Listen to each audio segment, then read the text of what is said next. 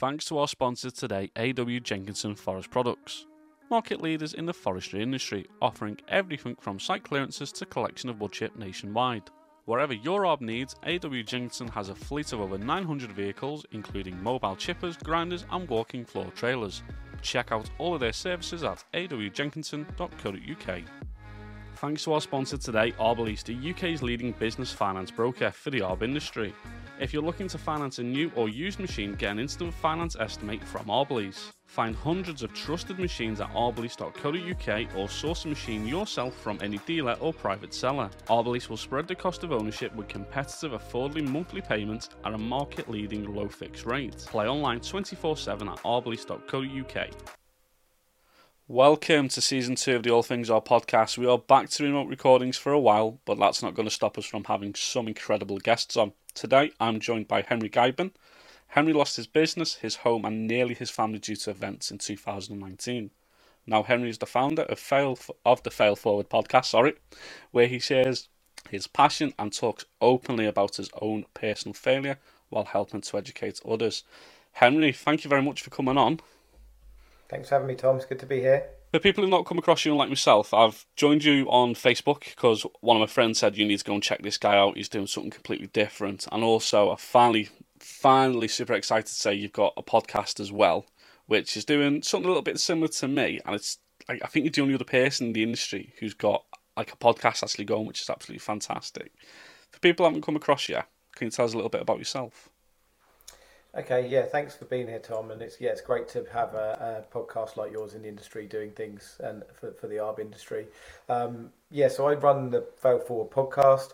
Uh, it, where it all started for me is um, I left school, failed all my GCSEs, as a lot of people do. I think find themselves in the ARB industry. We're not academic. Um, bumbled around jobs, did lots of different office jobs, and then forever stared out out of a window, thinking, "I don't want to be in this suit. I don't want to be in this in this job. This is really boring." So um, I tried being a carpenter, and the carpenter that I spent about six weeks with said, "No, you've not got attention to detail." so the next thing after that is is being a tree surgeon. And fortunately, my mate said to me, "Oh, my, uh, my company are looking for some guys to take on," and uh, I trained up from there. Um, and then went and worked for lots of different companies, mainly around Southampton, but we went and worked for City Suburban in London for six months, which to, to do the street trees. Um, and then um, in 2008, when the recession hit, yeah. um, I uh, the company we, I was working for went under. Funny enough, after the story I've got, um, and um, I then got the opportunity to start my own business um, and then grew a business um, from 2008, um, and then that's really where the the fun started to happen. It's weird. You started your business 2008. I started mine in 2009, and I look back thinking, oh, you started that in the middle of a recession. Like, who in the right mind would invest all of this money into this kit, and then it paid off somehow? Yeah, but well, it's very very naive at that point. You know, you don't really. I'm yeah. 24 years old, and I think sometimes when you're naive, it's the bet better because if you if you knew everything you knew now, you probably do things slightly oh, differently. Oh, but God, yeah, I've, we well, you can very much relate to that, and I can relate to that because I used to. Yeah. Everyone's heard this story. My first ever job was five ash trees, 25% reduction. It took me five days to do the job. Me and a groundsman only charged 250 quid. Mm. So it it goes again like no one teaches you when you come out of college this is how much you need to charge and this is how you actually do the job. It's a case of this how you use a chainsaw, this how you don't kill yourself, and then you learn the rest of it. Yeah, so, it's a very valid point you got there because at college you learn about how to cut trees, yeah. the science of trees, but they don't teach you the business part of it, which is is a very valid point. Valid points. That's an un, under understate under. Can't get my words out today. Understand. It's been a while since I've had to do a remote recording. I usually get to sit in front of the guests, but um, due to all sorts going on, I'm, I'm now sat back behind the desk. But that that is a big thing, and one of the reasons I started this podcast is who teaches you to run a business, like any any business. Who who taught that first person to teach the second person, to teach the third person, to come all the way down to the food chain to teach us to. Exactly. Yeah. Yeah. There's a, there. It is definitely definitely lacking, and it's one of the things that I I had that was lacking because when I failed all my GCSEs, I put closed that book of learning. Yeah. And my dad taught me, Henri, you've got to work really hard. What you put into life, you get back. Um, which is a great ethos. I mean, it was great ethos because we've got, you know, we've got to work hard. But when you're running a big business, Mm. working hard just doesn't cut it. You need to be backed up with, with the with learning and understanding all the all the intricate parts of business. So no one ever taught me about HR. No one ever taught me about accounting. Like I, it's it's really similar because it, it's one of the questions I've got later on, but I'm going to ask it now. Do you ever see a connection between people who have failed in secondary school or have come out with like very little grades, who have gone on to be quite successful, compared to people who have gone got A stars, gone on to university, and then at the end of it have got nothing to show of it? Yeah, well, definitely, because I think when you're failing from an early age, you're under, you're learning more, and I think it can also make you more determined, especially if you've got a competitive mindset, which I definitely have. Mm-hmm. You know, I wanted to win at everything all the time, and when you fail and lose, it makes you make makes your drive hungrier and more determined. And certainly, I was reading a book recently, and they were talking about it's a ma- major problem in young girls who are A star students, Yeah. especially who go through school. And I've got a six year old daughter, and at the moment she's flying. She's already doing year two stuff, and she's in year one, and she's very academic at her age already. And my concern is is that she's going to go through life like the, the, some issues that have been not just girls but boys as well, but mainly girls who are very academic, and they go through life always top sets, top grades, as you say, school, college, university. Then they leave, and they've all they've done is win, essentially win through through their school life because they've just gone bounce, bounce, bounce. You know, A star, A star, A star, and that's not life, is it? Life is it's the school of hard knocks. It's Yeah. about experience and learning, and then you sort of go out into the real world and you don't get your first job, or your second job, or your third job, and you've not done anything to to learn that. Yeah, shit gets real, and and you know it, it, it's tough. So looking back at it, I think some of the most famous people like Richard Branson, uh, um, Alan Sugar, um, and all those people, they've had either weren't were not academic and they've had failed businesses, Yeah. and it's just drove them drove them further forward. When did you have your like first failure? So um, my first failure was when my mum she read a book by Richard Branson actually taught, teaching um, parents how to bring up entrepreneurial children. Um, so I think I was about seven years old, eight years old at primary school, and I grew up in a little village um, in Suffolk, in Bury St Edmunds. And uh, my mum dropped me halfway to school down this cut through, um, which had to walk through a couple of fields and then through a graveyard and church. Um, they showed me the weekend before Yeah. Then dropped me off on the Monday at this cut through where there's no roads, but it was a cut through. But I mean, I'm really young. I mean, don't think you do that this this this this sort of a this era that we're in Yeah. now. Um, and I got lost. And I came back out because I got I went halfway down. My older sister who told me the story about the, the haunted graveyard, and I got lost and then panicked and then walked back out onto the road. Walked down to the road to walk to school and fell in a ditch, and a mum pulled me out of this ditch Oh, and um, uh, and yeah, I was so young. I, I, I, I remember it as well. And um, the, the teacher was fuming with my parents you know, if they hadn't let, let them know. but I suppose that was my first major failure that I remember. But after that, my wife now says if there wasn't Tom Toms, you'd be a millionaire because you'd be able to tell everyone where to go because I never get lost. I, I think that failure at that point. After that, I, I, I just don't get lost. Like if I go somewhere once, I remember it. Like I'll Yeah. be driving through somewhere and go, "Oh, do you remember here, here like five years ago?" To my wife, and she's like, "How do you remember that?" It's because I think it built my awareness up. So I didn't know what at that point I was failing. It was just like this traumatic thing that happens as a kid. Yeah. But I think that was probably the first time that, um, yeah, thing I, I I failed. But now I didn't realise until recently, and I look back at it and went, "Okay, that's why."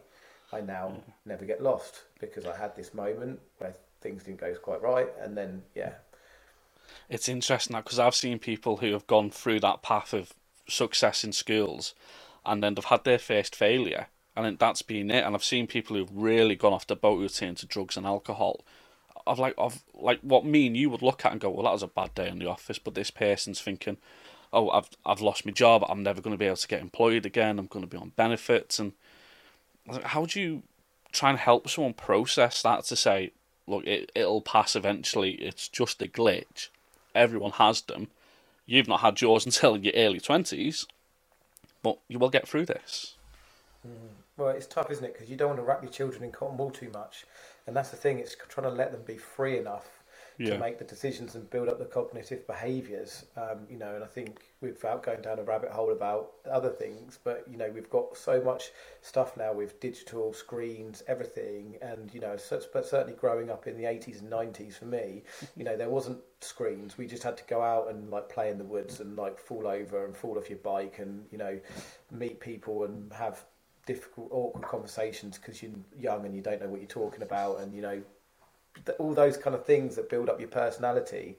Um, and quite often now we're, we're wrapping kids in cotton wool um, because of you know the way we feel about the media and and everything that's that's that's to- told to us about how bad the world is. Um, Yeah, don't get me started you know, on the media. But like, but- like, I've got two kids as well, and my little lad fell off his scooter, coming bawling his eyes out, and I, I, like, I, I I love him, but I looked at him and went, "Well, you, what do you want me to do about it?" You, the twirled smallest graze on his hand, and it's like, okay. Um, and then his mum comes in and picking her up, cuddling her, and saying everything's going to be all right, and I'm standing there going. Just time to get back out on the scooter. He'll be fine in five Yeah. minutes. Yeah, and he'll learn not to do that again, right? Yeah, well, everyone uh, you learn it. If your mum says it's hot and you touch it and it burns your hand, you'd never go and do it again. yeah, exactly. You'd never go and do it again. So you've worked for another company. That company's gone bust. You started up on your own. What was it like in the early days? So um, yeah, it was. We, we I was very fortunate. The company that went under. I've always been someone that wants to t- tells the world what I want to do, what my what, where I want to go, whether it's in a job, whether it's business, whatever. And I've I've been telling everybody for about a year I want to start my own tree surgery business. And the company that went under, we were working for for an older chap who he just got work. He'd been in the industry for decades, and he'd got work, and he just he just subbed it out. And we were subbing for this company to him. And I'd had a chat with him one day and said, John, I'm going to go and start my own business one day. And randomly, I um, had a summer. There wasn't much work around. It was the first time I'd ever been really unemployed for a long amount of time. It was a couple of months after the business went under, and I was trying to find work everywhere. And then, out of the blue, John phoned me up and said, "Henri, remember you told me that time that you want to start your own business? Well, do you want to come and meet me in a pub?" And we met met in the Checkers pub in Four Marks. Um, and he said, "Look, you need to start your own business." um, but I can sub you work. And I think it was three fifty or four fifty a day at that point for a two man team. we- He was charging us, which was okay money back then. Yeah. Um, and um, he said, I can give you some work, um, but you need to buy your own van and chipper and set your business up. And at the time, my credit rating was absolutely shot to pieces from a from a previous qu- bad credit card I had, as as we all seem to do at that age. I was 24, and I said I can't get a loan, and he actually went and got the loan, and we paid him back monthly for this. Wow. Um, we got a TP 150 chipper for five grand, and the transit van for I think seven or eight grand or something. And I had a few tools that I'd sort of accumu- accumulate, accumulated over the years. Um, and then we started working, but we had about three months' work with John. And what we had to do is work predominantly for him, and then any other work we got, we either had to do when we're not working for him or weekends. And I was just pricing whenever I can. Um, and we did about three months' work up, and this was September 2008 up until Christmas.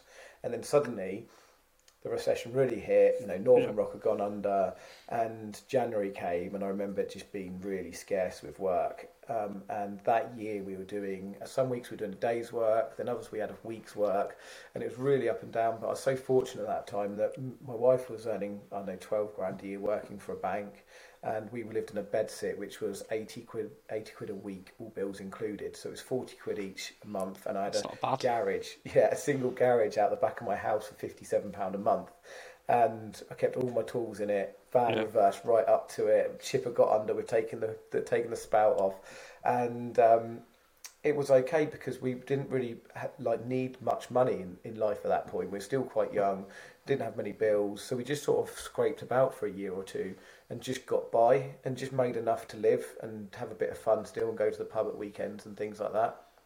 Um, so yeah, that's sort of the, the early year or two. What do you think of these like lads who are coming out of college at the moment who are thinking, "Oh, these finance these these, uh, finance deals are too good to miss," and they're going out and they're buying the latest Timberwolf chipper or Forst chipper. They're getting a Isuzu van or a Transit, and then they have what you experienced: loads of work, and then it goes quiet. Yeah, well, it's it's that must be tough because it, you, at first you're just trying to build reputation, understanding where you want to be in the market, and it's just not only that; it's the experience. Like we've all done it, and I think anyone listening to this podcast has got a business. When they first started, you go out and price a conifer. It always seemed to be conifer jobs that were the worst ones. Go, yeah. oh yeah, there's a couple of days on that, and then a week later you're still like buried in conifer, like thinking, yeah. I wish I had a better chipper. I wish I had put more money on this. Why am I in the middle of this? And there's a lot of experience to be had in, especially if you've, you know, I'd been doing it three years up until that point, and I still learned loads and had some like moments where I'm like, I'm just, you know, I've I've had got three years experience and I'm still not not understanding it all, and and it must be tough to go straight from college, get financed up to the max, and then have the quiet times. That's going to put a lot of stra- stress and strain on your mm. on your business. Um, so so yeah, it it uh, it's. I don't think some people used to say you had to do two years on the ground before you could even climb. I did six months, and I don't quite believe that. But I certainly would say going straight from college to go and start your own business, I think you'd still you'd need to get a couple of years experience first before you go and do that. In my opinion. Yep, I didn't do that. I went straight to college, got me basic, I mean like CS 30, 31, 38, 39, and then went, right, Jack in college in, gotta go start my own business. Thankfully, I managed to pull it off because I didn't finance anything. I was driving around in a Volvo, I think it was a V70 Estate, with some unbranded trailer that I could maybe get 200 kilos of chipping at a push. Um, I had a 171 chainsaw that did absolutely everything, and I had a 500 pound loan slash purchase from my dad who got me a climbing kit, and it, I would, I'd never tell anyone to do it. It was stressful, mm. but it was quite similar to you as well. Um, I was living in Grantham at the time. My rent was about two eighty a month, and that was because it was a one bed flat. That I had to take everything back to my mother in law's house every single night, cram in her garage, and I'd be there some mornings at six thirty in the morning, getting the chipper out, getting everything counted, absolutely screaming at me, going, "Every morning you're waking us up, and then we'd be back at nine, ten o'clock at night." Because I would have tried to cram six, seven jobs in just to basically break even every day yeah, if if you're in college and you're listening to the podcast, stay in college, get your qualifications, and then please to God just go work for someone else for a couple of years. It's so much easier instead of thinking you can risk everything on the line. Because if it doesn't work, yes, you can sell all the equipment and you can go somewhere else, but it's that aspect of the failure that will stay with you for a very very long time, and you'll kick yourself with it. Did you, apart from doing those couple of months with John, did you have anyone else who was giving you advice at the time, say this is what you need to do, this is how you price jobs up, this is how you find people to come and work for you? Not, not really. I just want to go back to a quick point at the last, and I'll answer that in a second. But I had the best bit of advice I ever had was from one of my managers when I worked for Chris Orr, and that was Mark Hines, who now runs our pro. Um, oh yes. He said to me, Henri, to become really good, a really good tree surgeon, you need to work for a few different firms. Not loads, because you don't want that yep. on your CV, but you need to work for a few different. And that's why I went up to London and worked for a couple of different firms to understand how, because each firm's different. I mean, all tree surgery businesses are pretty chaotic, but each firm has different, runs different ways, has different clients, different sectors, different niches. And it's really important to, to learn that. So I think there's some real, you know, you don't need to be doing it for tens of years to start your own business, but certainly working for a couple of different firms first before you go and start your own business. Um, is a, is a pretty pretty good thing to do. Um, but going back to your point, um, Tom, uh, I, I, the only mentor I really had was my dad, um, and my dad had run one man bands, um, and he he sort of gives me gave me advice. Um, but then when it's a when it's from a relation, there's a lot of emotion uh, uh, in there. So sometimes the advice can be taken in the wrong way. Certainly, me as a son, I, could, I me, me and my dad always had difficult uh, conversations. So he'd tell me a bit, but I was very much, uh, you know, Dad, I'm going to do this. I'll sort this out myself.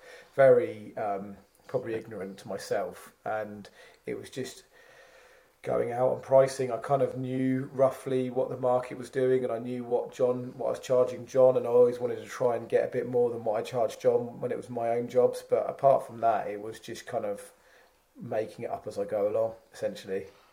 Yeah, I think that's what we all do. Did you never get the memo? Never work with friends or family? Because I, I did that as well. I hired friends, and those relationships no longer exist because they can never go. Like you're my friend down the pub, but on a Monday morning you're my boss all of a sudden, and I can't swear at you as much anymore, and I've got to have like a lot more respect. This this, this isn't working. I'd rather see you down at the pub. Um, I had that exact thing at first. I employed a lot of friends because I just wanted to have this business where I knew everybody and we were all friends, and I thought this is going to be great. But Yeah. then actually, the flip side of it is is that a lot of mates see you go, oh, you know, down the pub, Henri Sound, oh, you won't mind if I'm half hour late this morning. Yeah. Henri Sound, he won't mind if I just quickly do this. He, Henri Sound, I might, might want to do this. And before you know it, people are taking, and they're not doing it viciously or in, in, Yeah. a, in a really horrible way, but it happens, and then frustration happens. And actually, uh, my best mate worked for me, and um, he was a contract. He went from groundy all the way up to contracts manager, and in the end, we had to go through a disciplinary with, with him. And I didn't talk to him for a year after that. Um, he was best friends with my wife, so it's really awkward. Um, and now we're friends again. But it took a while to get that, and I've had a few different mates work for me, and it's it's just mixing friends with business just doesn't work. And people say, "Oh no, it, it worked for me. I'm, I'll be fine. We've got a strong relationship." But I've seen some of the strongest relationships fall Yeah. apart through business because, where, especially when things get tense, and things will get tense in business. You know, business isn't easy. I thought I'd nailed it at one point, and it was it's not easy but simple. Um, but when things start going wrong, that's when it the cracks start to form, and, and it's you know you need to be able to have difficult conversations with people, not shout Yeah. and scream, but difficult conversations. And when you try and do that with friends, those conversations are ten times more difficult. Yeah, the my biggest gripe ever, the word mates rates. Right, if I'm your friend, you can you know the struggles of me running a business. You know I've openly spoken to you about this person's not paying or I'm having a bad time. But I can clearly come around and do the job for you for half the price than what I normally charge. Why why do why can't friends just like support each other? And so one of my friends is a taxi driver, absolutely fantastic guy. Every time I've gotten a taxi, I've always paid him more, and he's never understood. Like the the meter says a ten, I'll give him like fifteen quid, and it's a case of because I know how hard you have to work for this. He's the only person I'll ever overpay time and time after again, and he's the only guy with if, I've had a problem, I can always rely on him, because I've never took the piss out of him, and he's never took the piss out of me. But I've got other friends who have gone off, done work for them, and if I've needed to move house or something, oh no, I'm busy. I've, got something planned that weekend, and it's like, well, I scratch your back, you scratch mine, then you, you quickly realise, all right, they kind of just want, want, want. Yeah, well, they definitely do, and they always want more. Um, and uh, you're right there. Like mates, mates, it should just be, you know, uh, at the, the same price, or if not more, not more, but you know, the same Yeah. price because it's that's the way it is. And um, you're right, mates rates is a frustrating world to be in. It is. Do you have to have a big business to be successful? No, I think define success for me to de- define success.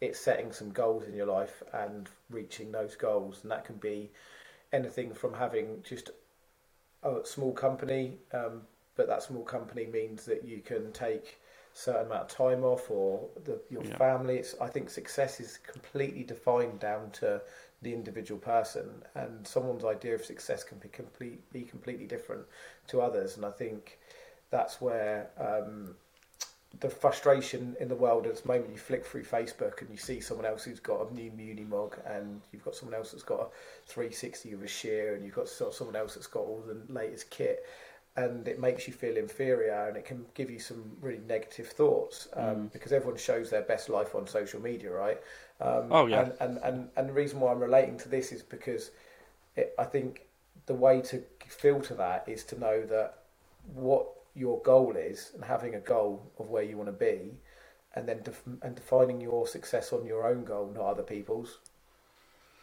But why does everyone think success is having hundreds, if not millions, in the bank? Like success for me, for personally for me right now, is series two of the podcast. Like we just completed series one. That was thirty episodes. Got to travel all over the UK, something which I never thought I'd do and get paid to do.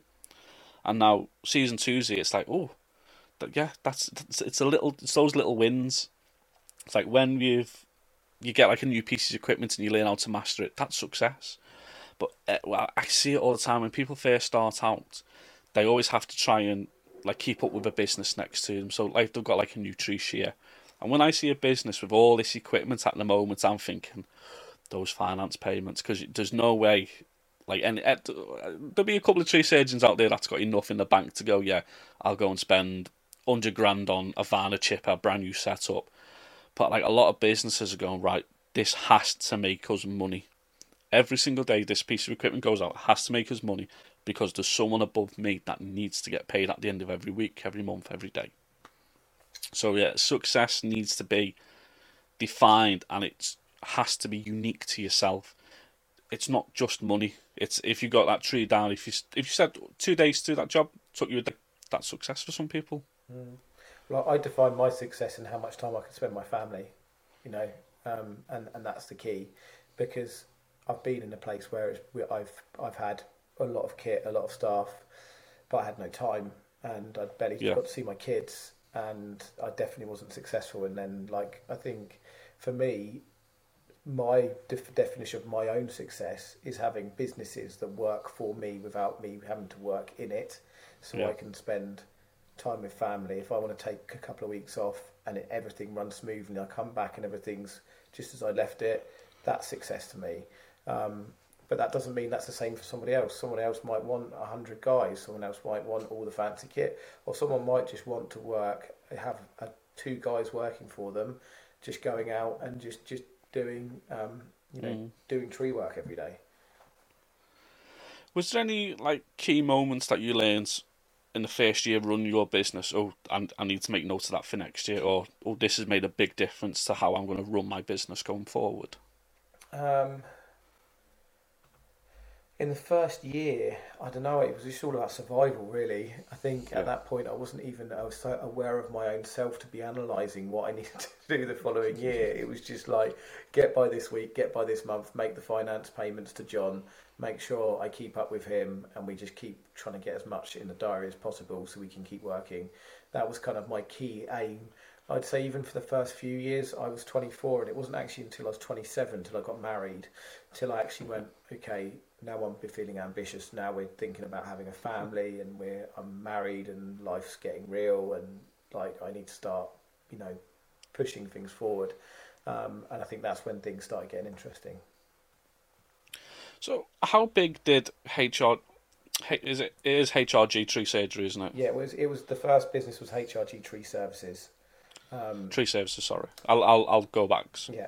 Um, so, how big did the first tree surgery business get to? So we got to forty-seven staff. Oh crikey! mm. Having to pay forty-seven people's mortgage a month.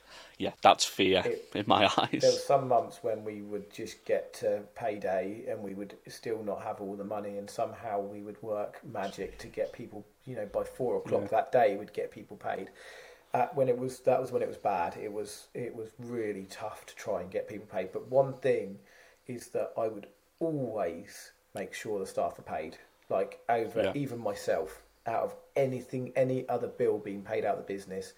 The the like my whole business model was always based on a good company culture with looking after the staff, and I think at, in the early days that's certainly how I managed to grow because. I didn't have the business acumen, but one thing I did was look after the staff. And one thing that people don't necessarily realise um, is that when you look after staff, it was all about me looking after staff because I respected everybody and I'd had some really shit jobs before where I'd had people shouting at me and you know sales jobs with people kicking off and I was always like I never want to be that boss. So I always want to make sure I look mm. after my staff. But what actually happened is when you look after your team they put 130% in for you they stay late. They do. They, they turn up on time. They do more. Like our customer service was amazing, and we've never done any customer service training. But because they, because I cared about them, they cared about the job and what they did. Um, so that's how we get, kept getting more customers by delivering good customer service and good quality work all the time. It's being made to feel respected as well and wanted within the business instead of just going it's a nine to five job. Yeah, I mean, it, I see it all the time. I've had a good couple of people who worked for me and I've had other people who've come along and simply went, "Oh yeah, by the way, your invoice is overdue by two days. I'm going somewhere else." And you think, oh, okay, right, I don't really want you as part of my team going forward. So I completely agree with you. It makes a big difference when your team has that respect from you and vice versa. Yeah, definitely. And I think the old school way of like a lot of bosses you say, well, I pay them. Their paycheck is their thanks. Oh, and you're like, no, yeah. who that's the that's the minimum they get for turning up and doing a good job. Like the thanks is on a Friday afternoon. We used to buy a crate of beers every Friday once everything was packed up. You know, everyone have a beer. We still do it now. Everyone's got to be packed up, mm-hmm. all kit away, and there's there's a crate of beers and a beer for the boys before they go home. Um, you know, and just saying, hey, guys, you paid this month. Thanks for your commitment. You know, thanks for thanks for your commitment you've given to the business. You know, it doesn't have to be huge amounts, but it's just it's sometimes it's the small things that, that just help show people that are appreciated because you know you know tree surgery. Everyone listening to this podcast knows tree surgery. Some days you're in the trenches. Some days you're doing really shit mm. jobs. You know, it's not all just nice pruning all the time. There are some long drags. There's some shit jobs and when you get people showing their commitment and everyone working as a team, that needs to have some gratitude for it as a as a boss or a or, or, or your managers running the company need to have gratitude for the work that the guys put in because it's tough, it's hard work. Yeah, the easiest way I've worked out who to find out who are who are committed to working with you or who just want a paycheck is to say with Connie Bashan in the pissing down rain. First thing on a Monday morning when you had a late night on a Sunday. Yeah. If they turn up at half six in the morning they're either completely insane, they've not been to bed, or they actually enjoy working for you. It's the easiest way to weed people out. yeah, definitely. Yeah. So my main reason for reaching out to you, which it's I, I don't know how you do it to be honest. I don't know how you can. I'm, I'm making this sound really bad, aren't I? Craig? I don't know how you can sit there and talk about this. Like, how dare you? you lost your business. Yeah. When did you start to notice it was going wrong, or were you just that blindsided? So um, we we grew the business. I got a contract with um, SSE, which is a utility ARB, come uh, DNO, um, and we grew quite quickly up to about thirty staff, um, and then we won this amazing contract that was day rate. Um, and we were getting paid a great day rate. We were getting paid for our van, our chipper, our MEWP. Um, all the kit that we put out on site, we got paid for, and it was fantastic. So we did about 18 months, I think, on that, where we were earning pretty good money. And that's when I said earlier, I thought business was simple at that point because the, rates we put on were kind of similar to the other businesses. There was about 30 contractors on that contract, and you know they're all about similar similar amount. So um, I knew the rates were good and business was good. Money was coming in. Looked at the bank account. There's money in the bank. Great, we're making money. Um, yeah. And at that point, um, we'd done about eighteen months on it, and we got a phone call saying that the biz, the the the SSE have spent. This was in September. SSE have spent too much, and the budget starts in April, obviously. Um, and by mm-hmm. September, we had a phone call saying they've already spent most of their budget. If we carry on going, the money's going to run out by Christmas. So we're completely changing the contract from this lovely day rate contract, and we're going to put everything out to price. Um, so Ooh. at that point, I decided to keep all my staff on because I again knew like everyone's kids' names, gerbils' names. You know, eh, knew yeah. I had this really bond. Like everyone we didn't have a revolving door of staff, and most people had been with me for a few years, and we just built this really good team. So I didn't lay anyone off. Um, we decided to go out and start pricing. But what happened is 30 contractors were given a very small amount of work to go and price, and everyone then was getting this Dutch auction kind of scenario where everyone was pricing down, pricing down, pricing down. Not only did that, did SSE then go employ 30 people to go out auditing us to ensure that because the first thing when you get price work that gets cut is quality and safety. So they wanted to ensure yeah. that.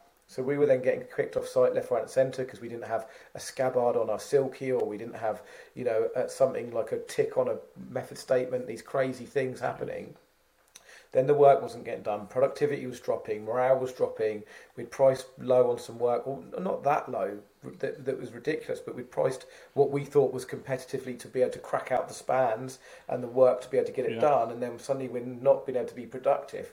So we did that for about a year with just about um, breaking even and, and, and not losing a huge amount, but not making a huge amount. Um, then SSE completely changed the contract, and we came fifth in that contract. And this is where the, the mistakes really start to happen. At that point, we'd finished fifth, um, and um, we then just made the decision again not to lay the guys off, but then go and sub to the number one company. When at that point, what I should have done is laid off 80% of the firm, started Yeah. again with like, this was, we're still about 35 people at this point. Um, we should have gone down in numbers, gone back to maybe eight or nine people, um, and then rebuilt and waited for it to blow over and either gone back onto SSE in the future or just found work elsewhere. SSE are very, are very, um, a, a very what's the word in, in, in the most keeping my integrity. Just take a lot of your energy. They they need a lot Yeah. from you. So when you're working for them, they take a lot of your energy. So you can't put your energy into other things. To, to we always try to move and build 50-50. So we were fifty percent utility, fifty percent commercial and domestic. Um, but where they take a lot of your energy, you're in delivery mode or or, or, or firefighting all the time. So anyway, at that point, we then went and sub to the number one contractor, grew in staff to try and do more work on smaller margins, um, and then that's when things started really. St- I started realizing they're going wrong because we were going up and up in staff. Um, we were some months we were making huge money, and the next month we'd we'd, we'd Yeah. lose huge money, and it was this roller coaster. And that's when I really, really started to feel I'm out of my depth. I haven't got a clue what I'm doing. I, that this is not simple like I thought it was when we were making good money. That this Yeah. is really not going well. And I started just telling people. I'm, I, as you can see, I talk a lot. I don't. I, I'm quite comfortable with vulnerability. I'm quite comfortable telling people my my worst fears, secrets, whatever you want to call them. Um, and I just started telling people, shit's hitting the fan. Things are going wrong. And my neighbour said to me, "Oh look, um, have you tried a business coach?" I was like, "What's one of them?" what's a business coach? um, and I had this moment of what's a business coach? Well, someone that coaches people in business and understands.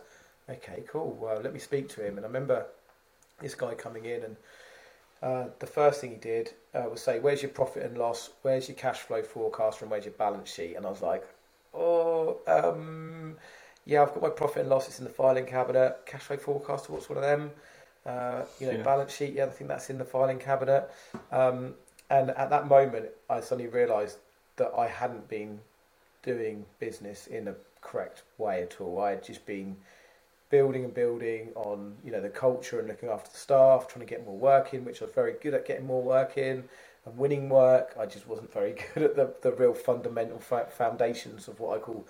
I've got four what I call foundations of a business, and that's numbers, systems, sales and marketing, and culture. And obviously, I was doing culture okay. Um, didn't Yeah. have any systems. Doing sales and marketing okay because we were getting work in, um, but probably not that well really when you look back at it. And then numbers were just completely missing. And the number one for me, foundational pillar of any business is numbers, and I've learned that now.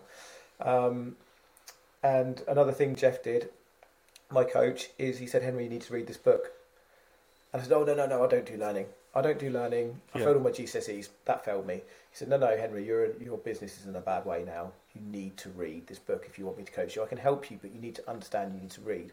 And it was this light bulb moment. I started reading this book. It was called One Minute Manager Meets the Monkey, and I suddenly started reading, understanding that I was the guy. Basically, the book, if you if you know it, is about how to manage people and how um, people have monkeys, which is like your their problem of the day that, that they need, and they'll come up to me and say, Yes. like Henri, can you reverse the chipper in?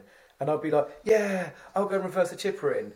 And then they Yeah. go, there's a reason why you're the boss because I reverse it in really well. Um, or they'd say, Henri, Yeah. I need this looking at, or I need that looking at. I go, yeah, I'll sort that, I'll sort that. And then, I remember people saying to me all the time, Henri, there's a reason why you're the boss. And I'd be like, yeah, there's a re- ego inflated. There's a reason why I'm the boss. Not realizing the whole time I was completely disempowering my staff. Yeah. You know, I was just taking their problems and solving them for them, and they weren't solving it themselves. They weren't using YouTube or they weren't going and reading a manual or just trying it, failing, as we talk about failing and then working it out, because I was the guy in the cape. So anyway, he gave me this book and I was reading it, it's a light bulb moment. And then after that, I suddenly realised that I, I needed to learn more. And that's when it really opened me up to start going down this rabbit hole of spending lots of time and money on courses, on books. And then that's when things started to change. But it uh, the company was already in a bad state and we couldn't carry it on. Yeah. So yeah, books. It's interesting that you talk about books because that's something that, again, same as you, never read up until probably about a year and a half ago. And at that time, I should have invested, got shares in Waterstones, because I have got a ridiculous amount of self development books, um, business books, marketing books, um, like even like mental health books as well. Because you don't realise how much your mental health plays in how successful your business is. It sounds to me you've done you've done something that everyone does is you get consumed by the business and you start working for the business instead of on the business. And then another thing um, that Harley from KW Tree Care, if you're not listening to that podcast, uh, Money Grows on Trees or something like that, really worth it because he he um, don't know if it's like made a statement or something, but he said something along the lines, and I could be wrong, but you, you know what I'm like, you know what the podcast is like. You can either be a tree surgeon or you can be a businessman but it's very hard to do both successfully. Yes. What are your thoughts? Yeah, um, definitely. The, uh, you have to.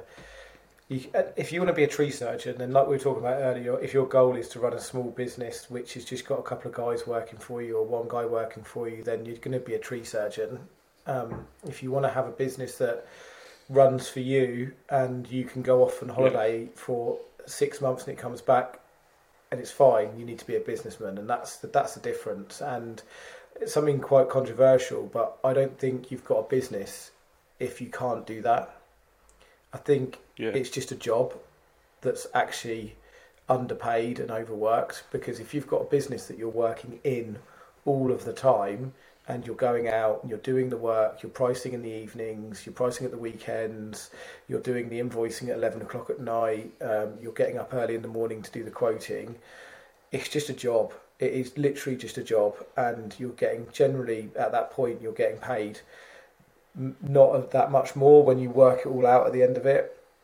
Um, and if that's what you genuinely want from life, then that's okay. But I don't think that's what most people get into to start their own business. Most people get into business because they want more time, and in the in the yeah. end, they then have less time because they're working around the clock. And I think you're right. I for me to become to create a successful business, I had to t- come completely off the tools and even pricing work. I had to really be working, as you say, on the business and constantly working on the fundamentals, which, like I, for me, is the set numbers, sales, and marketing systems and culture, and really getting those right. Yes, there's lots of other things that come into a business like delivery and operations and things, but generally you're already doing that quite well because you're a tree surgeon and you understand that part. Yeah. It's the real business bits that need to happen, and and and I think you could still have that even if you had you know, you don't have to be a big company. You don't have to have 10 teams, 20 teams, 30 teams.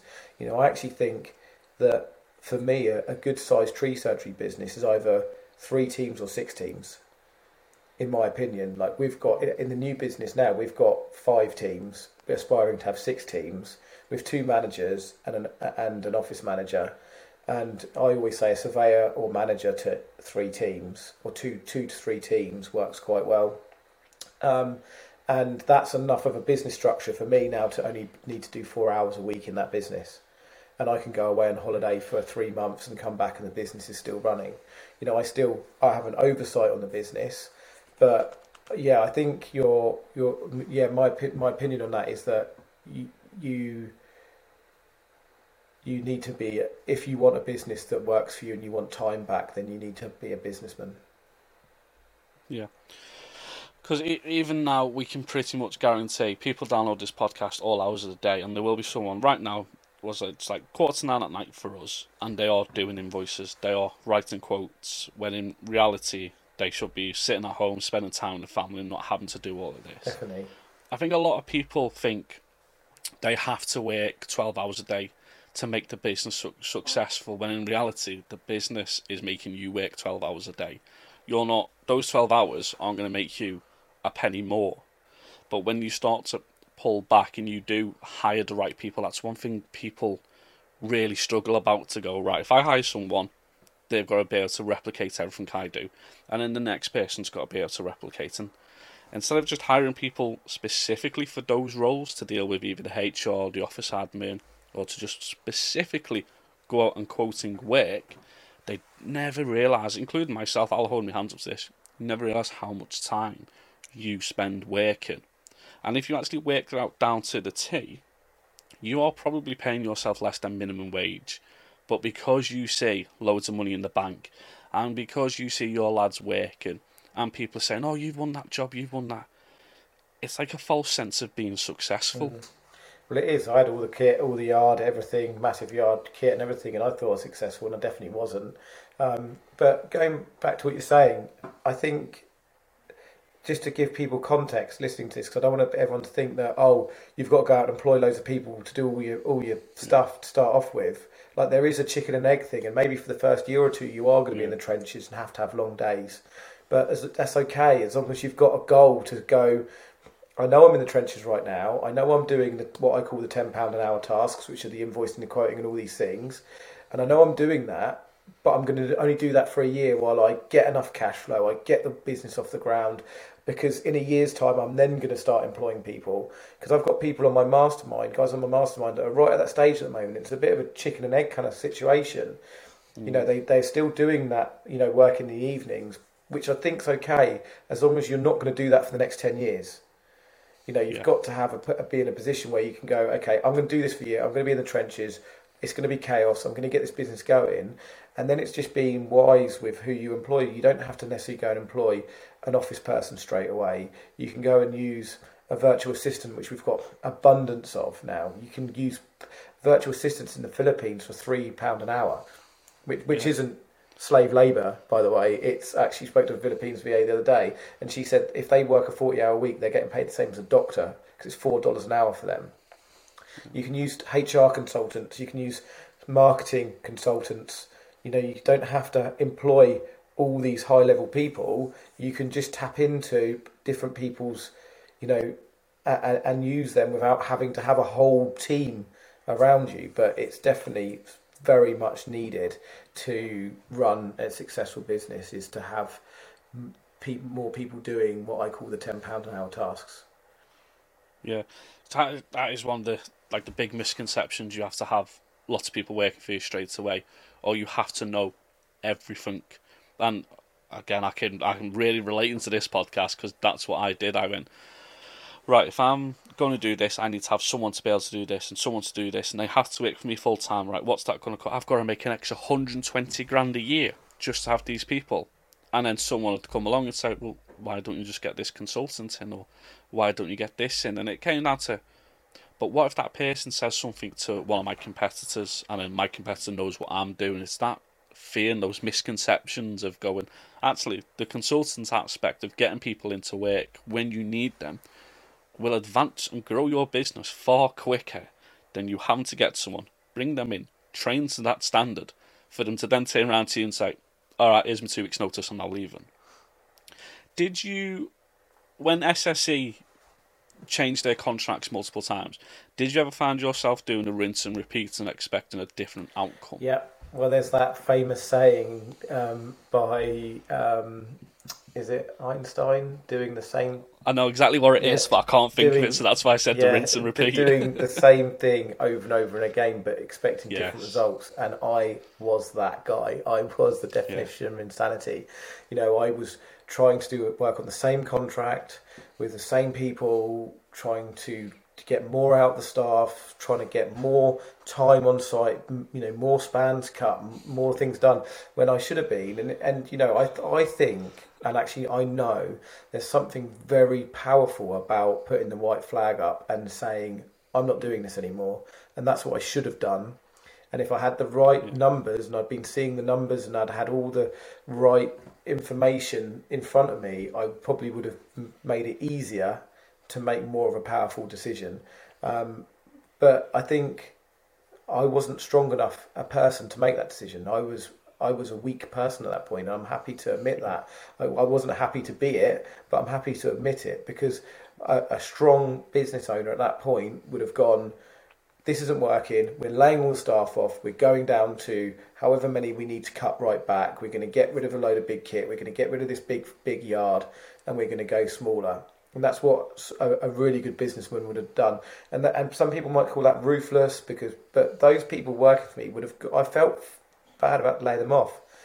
Yeah. They would have gone and found another job. They'd have been okay. They would have done. Yes, it would have been sad. Um, and I just don't think I was. I don't think I was had a strong enough business sense to be able to make that decision. Like I, I say in my podcast, um, failure is only a negative if you do not learn from it and yeah. to never give up. But I always put a caveat with that never give up.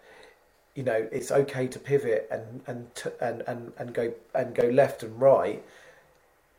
Going, giving up is just, you know, laying off all the guys and just folding the business up.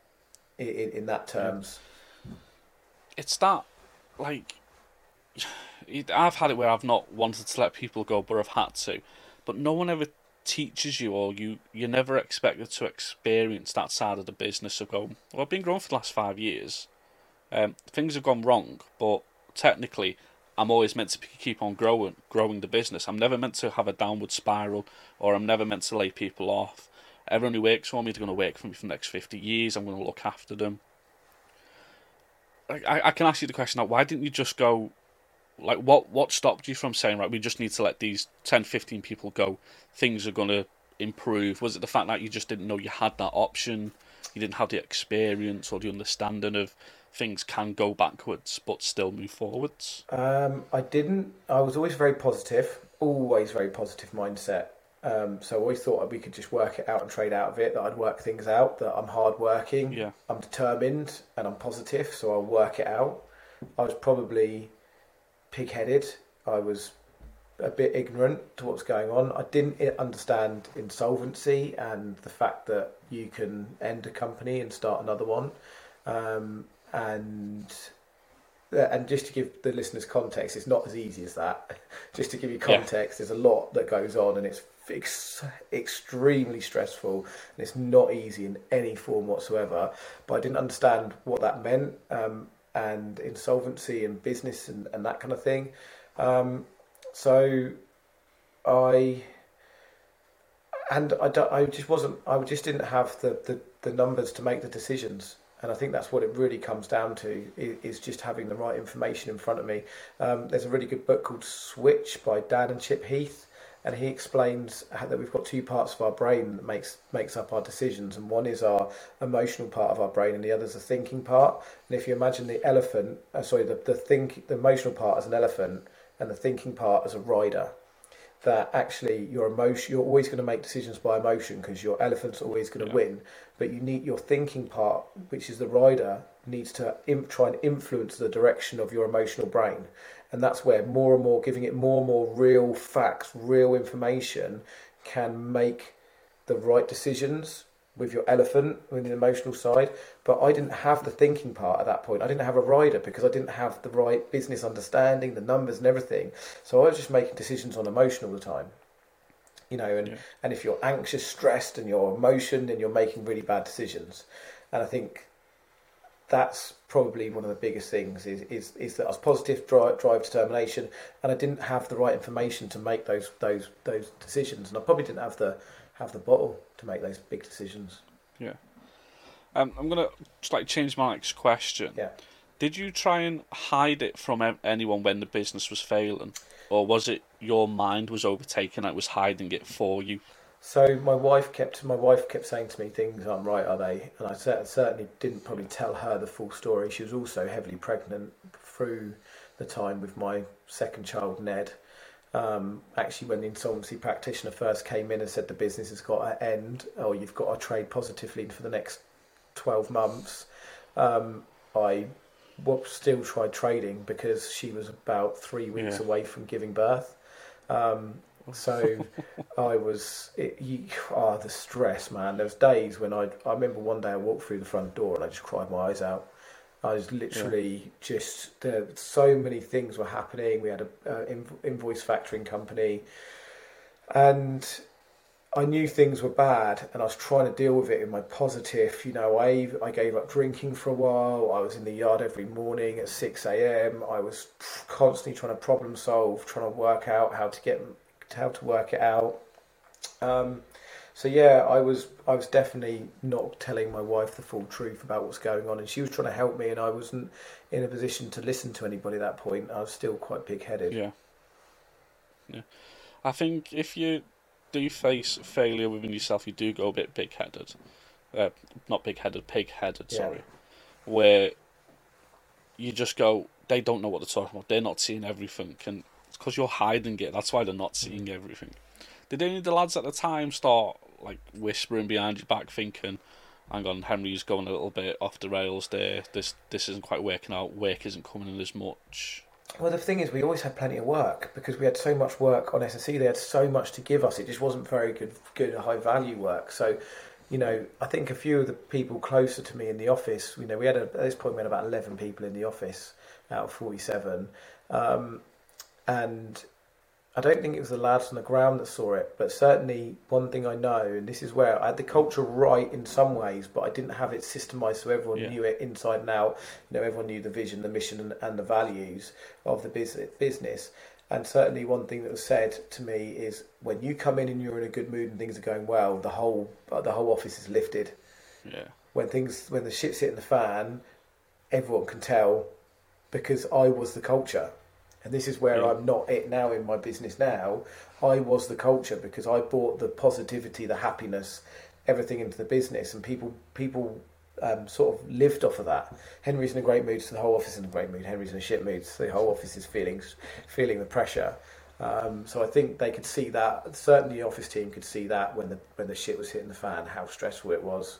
When the insolvency practitioner came in, it was like the Grim Reaper coming in. It was the most depressing Yeah. thing in the world, um, and I think pe- you know people could definitely see that. But one thing, even up until the la- final days, we didn't have that many people leave. People were there till the bitter end um, because I, I, I'd earned the respect of the team and the Mm. commitment I'd given them all the time. They gave it back. When I actually laid everyone off, it was one of the most emotional things I've ever done, and, and he, there was tears from both sides um, because we'd had this great company and this great group of guys, and we literally went then from over the six months before we'd gone from 47 down to about 35 and then we then had to go down to nine Jeez, That's that there. Can't can't imagine it. Never been in that position. Won't try to imagine it. But all I can think like the times where I've had really good people work for me and I've said, "Oh, we kind of don't need you anymore." Even though I've went, oh, "I hope I'm going to see him again." yeah But to have 47 members of staff, and then for the insolvency practitioner to come in, did you did you feel like an, an imposter at that time? Like you were, it was all. Did it feel like it was just a dream? it just felt like I was in this. It felt like it was went on forever, when actually it was mm. in in life terms. I think this had been it had gone over about a year and a half.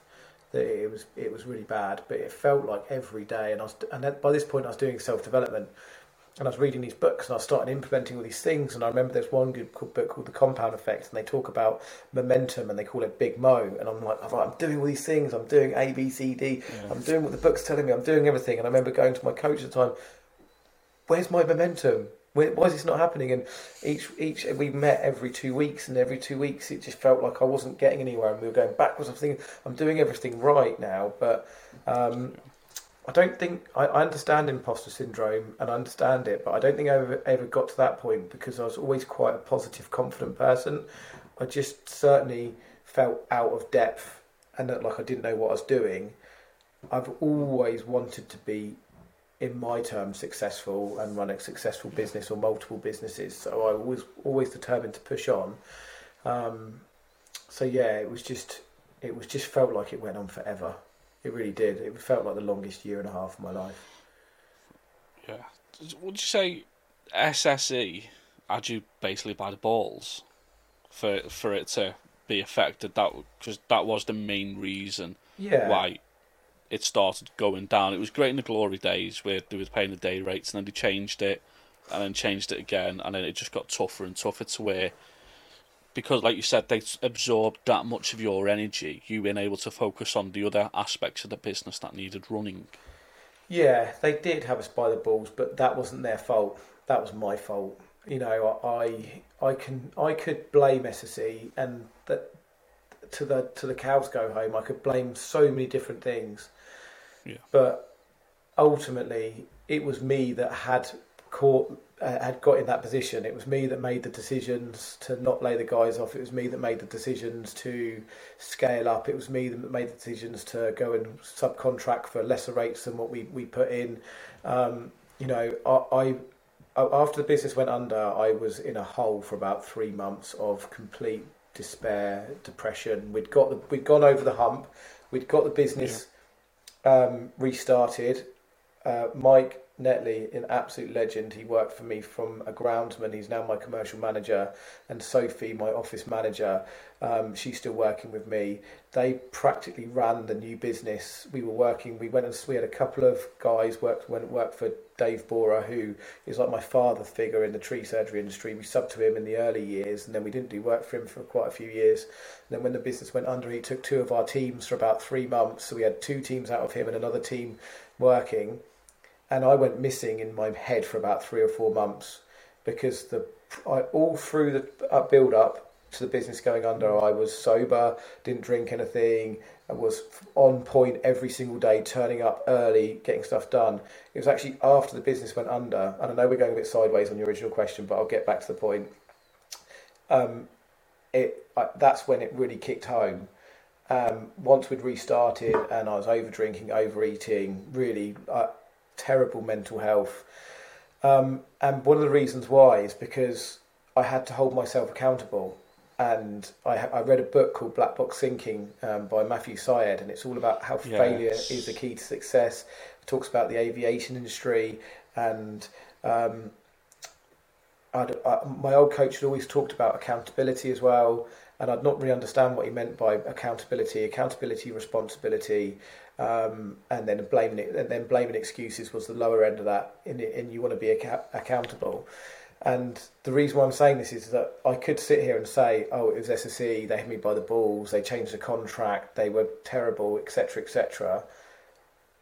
But if I do that, then I'm ignorant to my own what I actually did wrong, and it wasn't them.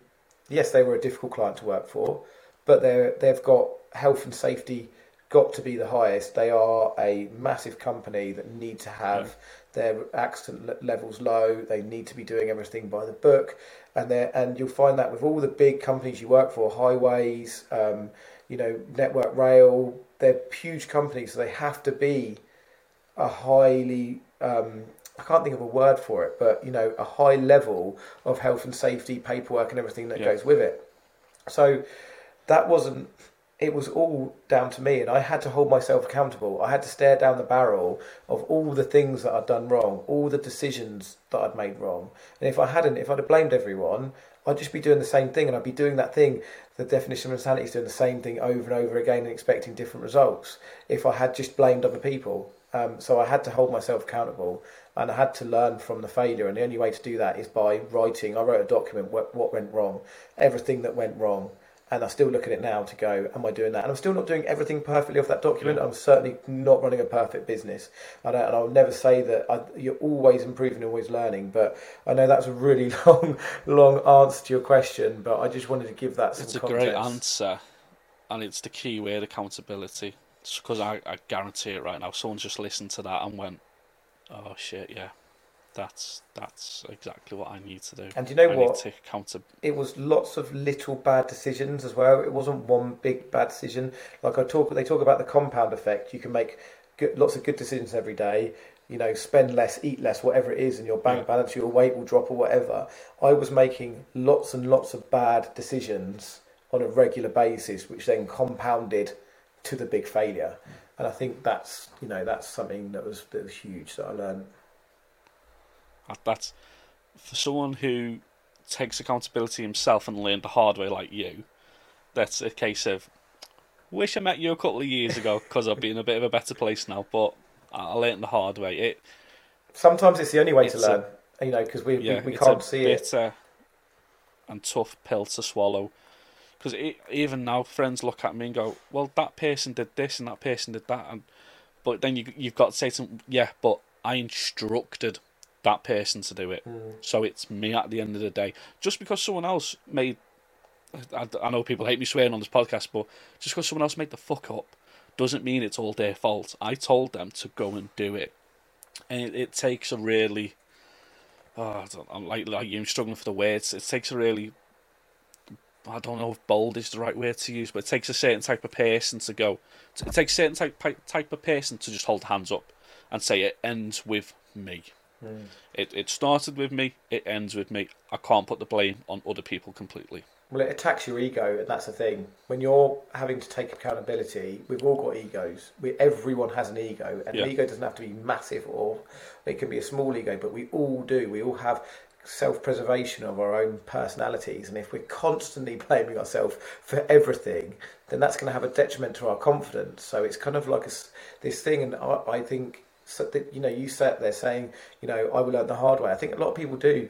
You know, my wife was telling me all the time, Henri, do your numbers, do this. No, no, no, be fine, it'd be fine, it'd be fine, it'd be fine, it'd be fine. and then I learned the worst way, right? So um, it, it's a very, it's a very deep thing to do, and it's it's it's difficult just to go, you know, hold your hands up because we do want to protect ourselves, and we don't want to constantly be, you know, putting ourselves down. But it is a very powerful thing to be able to hold yourself to account um, for the things that we do. How did you manage to get your, yourself out of the hole? Because you, because before you you didn't didn't solvency practice and it was there, so you're really busy. The hump happened, and then it was that lull. How did you manage to get yourself out of that lull? Well, that was June 2019, and actually that lull went on for six months now looking at it because it was actually um, I had a terrible Christmas. Me and my wife weren't getting on. We had to work out. We had to sell our family home. We it wasn't repossessed, but we were had 200k's worth of personal debt from from personal guarantees, credit cards, and personal loans.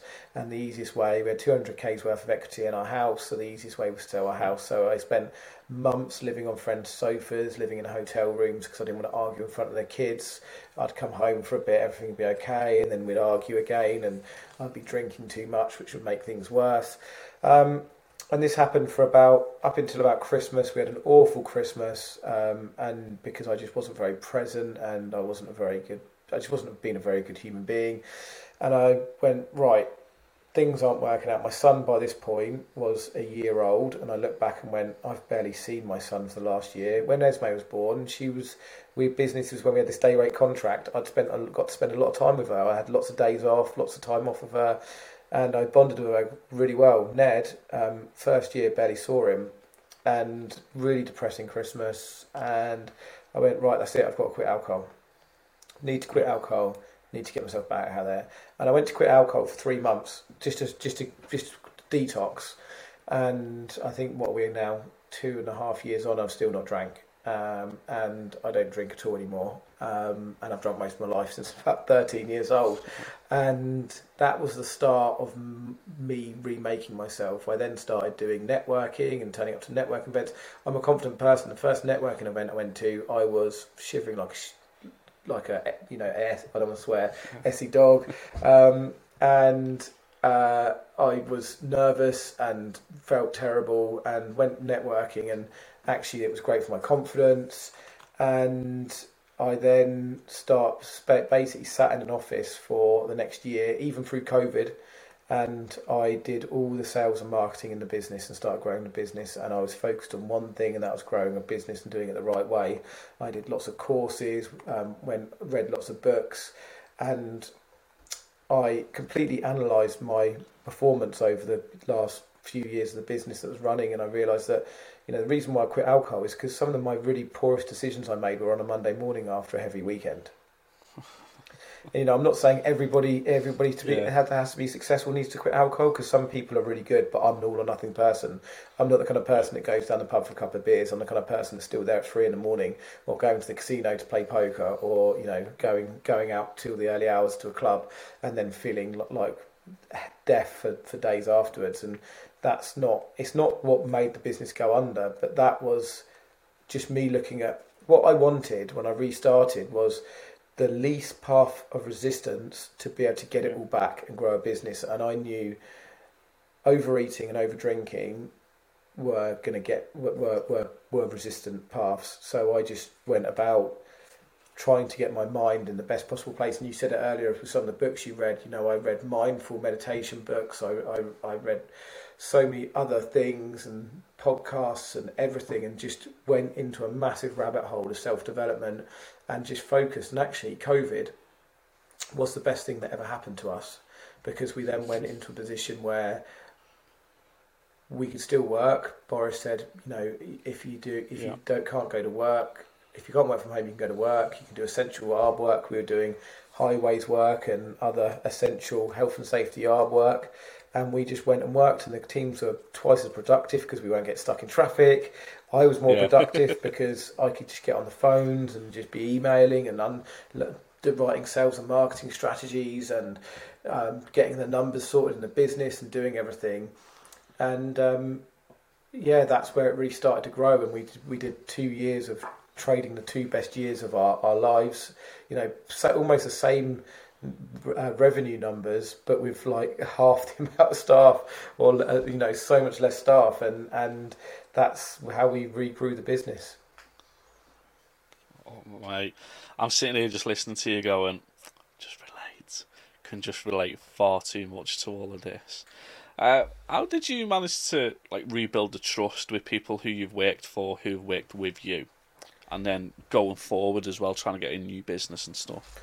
So, to be honest, most of our clients were fine. We were really worried when the business went under, and most of our clients were like, we just they were fine with it. Um, you know, we just said things haven't gone quite right. We need to, we've we've had to start another business. Yeah. We need to get back on your approved list, and they'd just send us a form, and we'd novate a lot of the stuff across. Um, because essentially it was still me and people buy from people and you build trust with clients like you know what you said earlier about i think i think you said it or, or it might come in a conversation but people worry about people taking you know p- people that work for me in the past yeah. people go oh if they leave they're going to take your clients well no they're not quite often if someone leaves it's going to take them a long time to build a reputation yeah. and relationship with somebody for them to be able to get their, get your client because people build relationships with people. And obviously, we've been running 11 years by that point. So there are a lot of the foundational relationships are already there.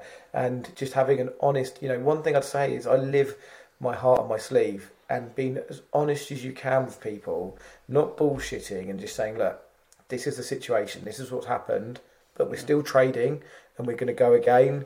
We'd still really like to work for you. And we didn't have one client that said, no, we don't want to work with you because they understood that you know things happen in life and that we were still going to deliver the same same service and the same be the same company as before, just with a different name and a different brand. Hmm. What was the biggest lesson that you learned from it all?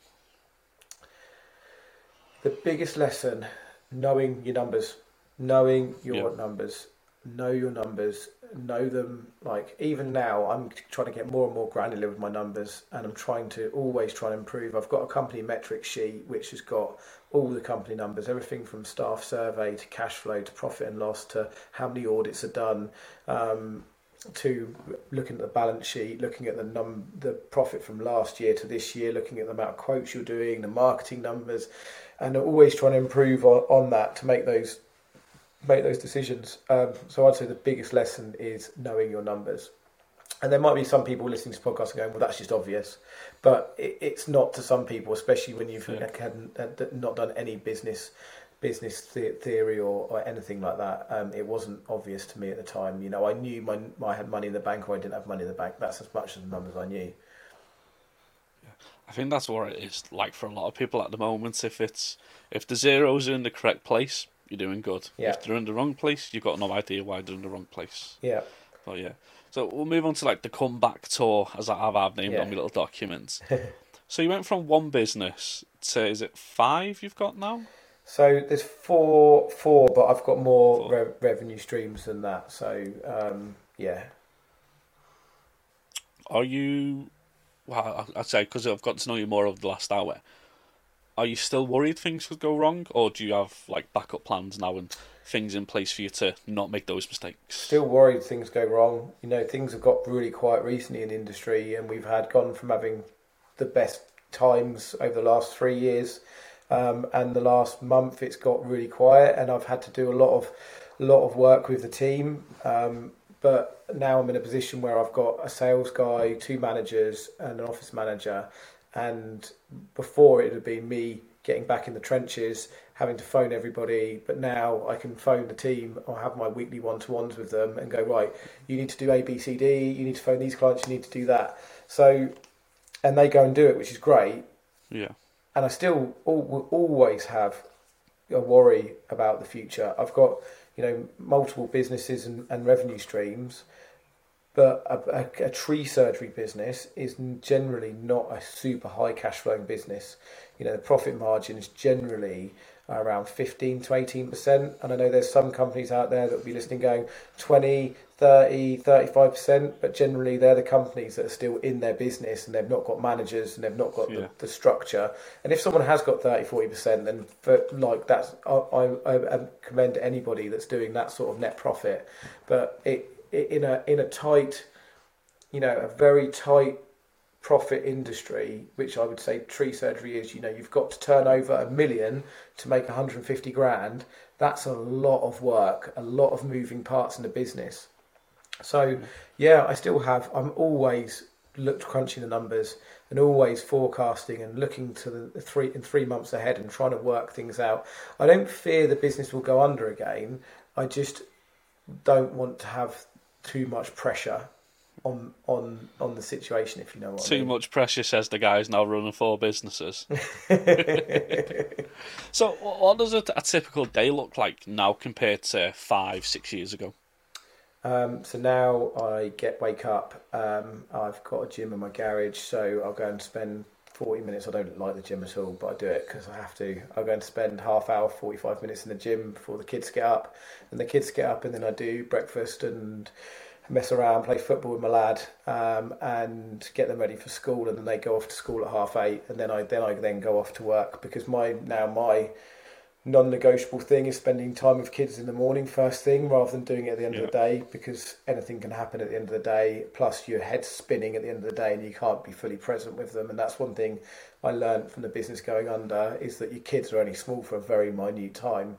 And it's really important to try and be present with them because before you know it they're going to be telling me to pee off and uh, slamming yeah. doors in my face being teenagers and that's going to come all too quickly. So I generally spend time with family first and then I then go about my day. And at the moment, because I've got the podcast, I've got the tree surgery mastermind group, I've got a property networking group, a property Airbnb business, another property investing business, the the tree surgery business, um, plus, I've run a book club for a networking group. I've got a, it's my my days are completely different every single day, so they're not set. So it's just me always me just trying to catch breath to try and get some more content done for the mastermind or for um, one of the courses I'm writing or for the the, the podcast.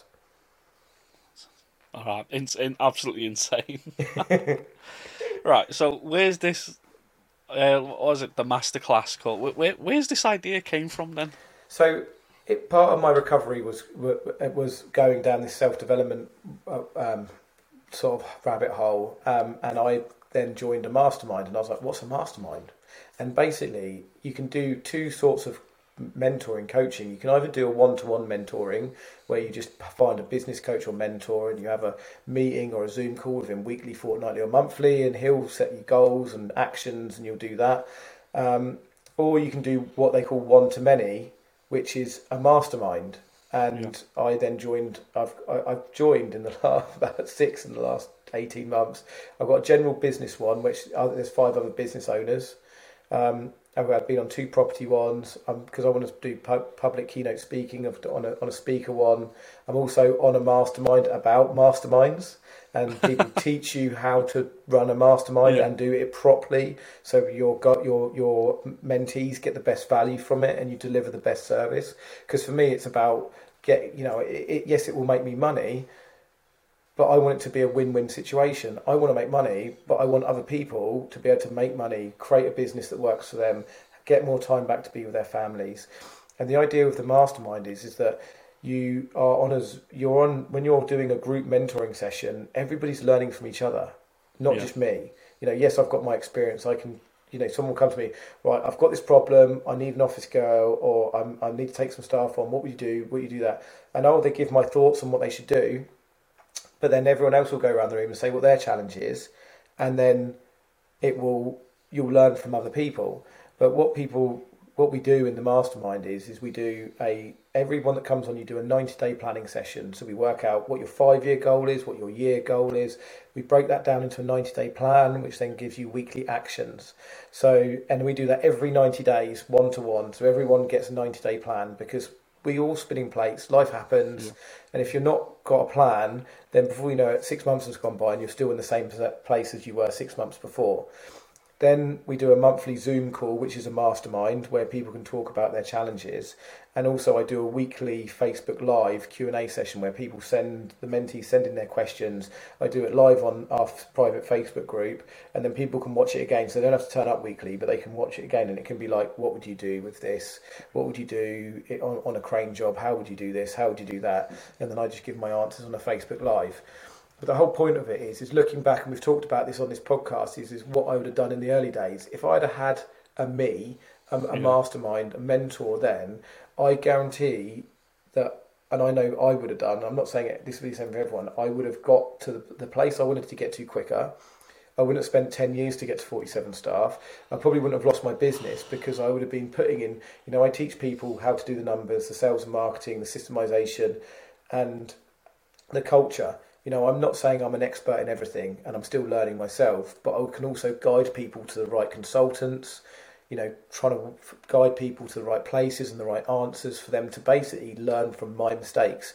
And I saw into the tree surgery industry and there isn't anyone doing mentoring like this. Yes, you can go and get a business coach, and my business coach was okay, but he didn't understand tree surgery.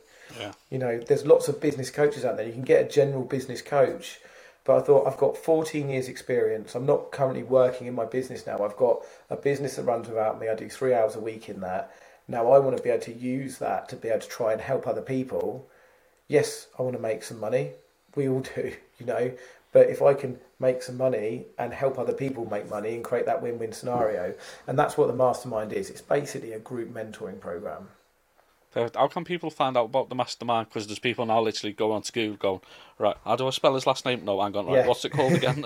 well, I, I don't actually have a, a website for it at, yet. I'm just in the in the creation point of that.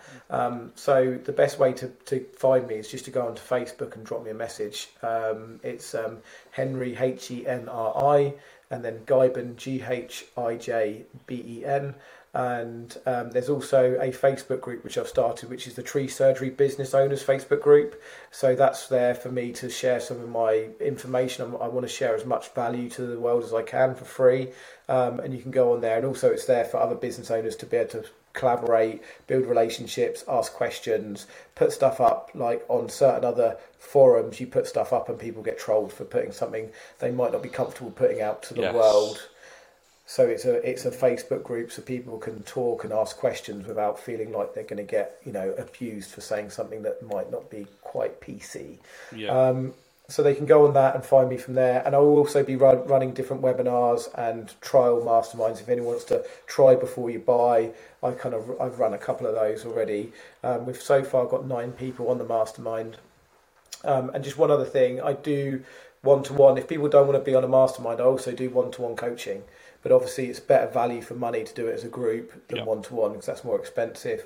And I'm going to be running. I'm starting the Tree Surgery Business Academy, which is going to be basically lots of online courses on how to do numbers, how to do sales and marketing, how to use LinkedIn, how to do different things like that. So um, I'm going to be doing a few courses and things like that, which will be mainly part of the mastermind package that people will get for free, but I might sell them as additional courses in the future. Mm-hmm. For everyone wanting to know more, everything will be included in the descriptions and all over our social media pages as well. Henri, it's been a heck of a podcast. I've, like I've resonated with a lot of stuff tonight that I didn't think I would, and um, yeah, it's been absolutely fantastic talking to you. Um, again, anyone who wants to reach out to Henri, look in the descriptions. All the information will be there. But Henri, thank you very much for coming on. Thank you, Tom. I really appreciate it, and it's amazing what you're doing with the industry in this podcast, and I feel honoured to be here. So thank you.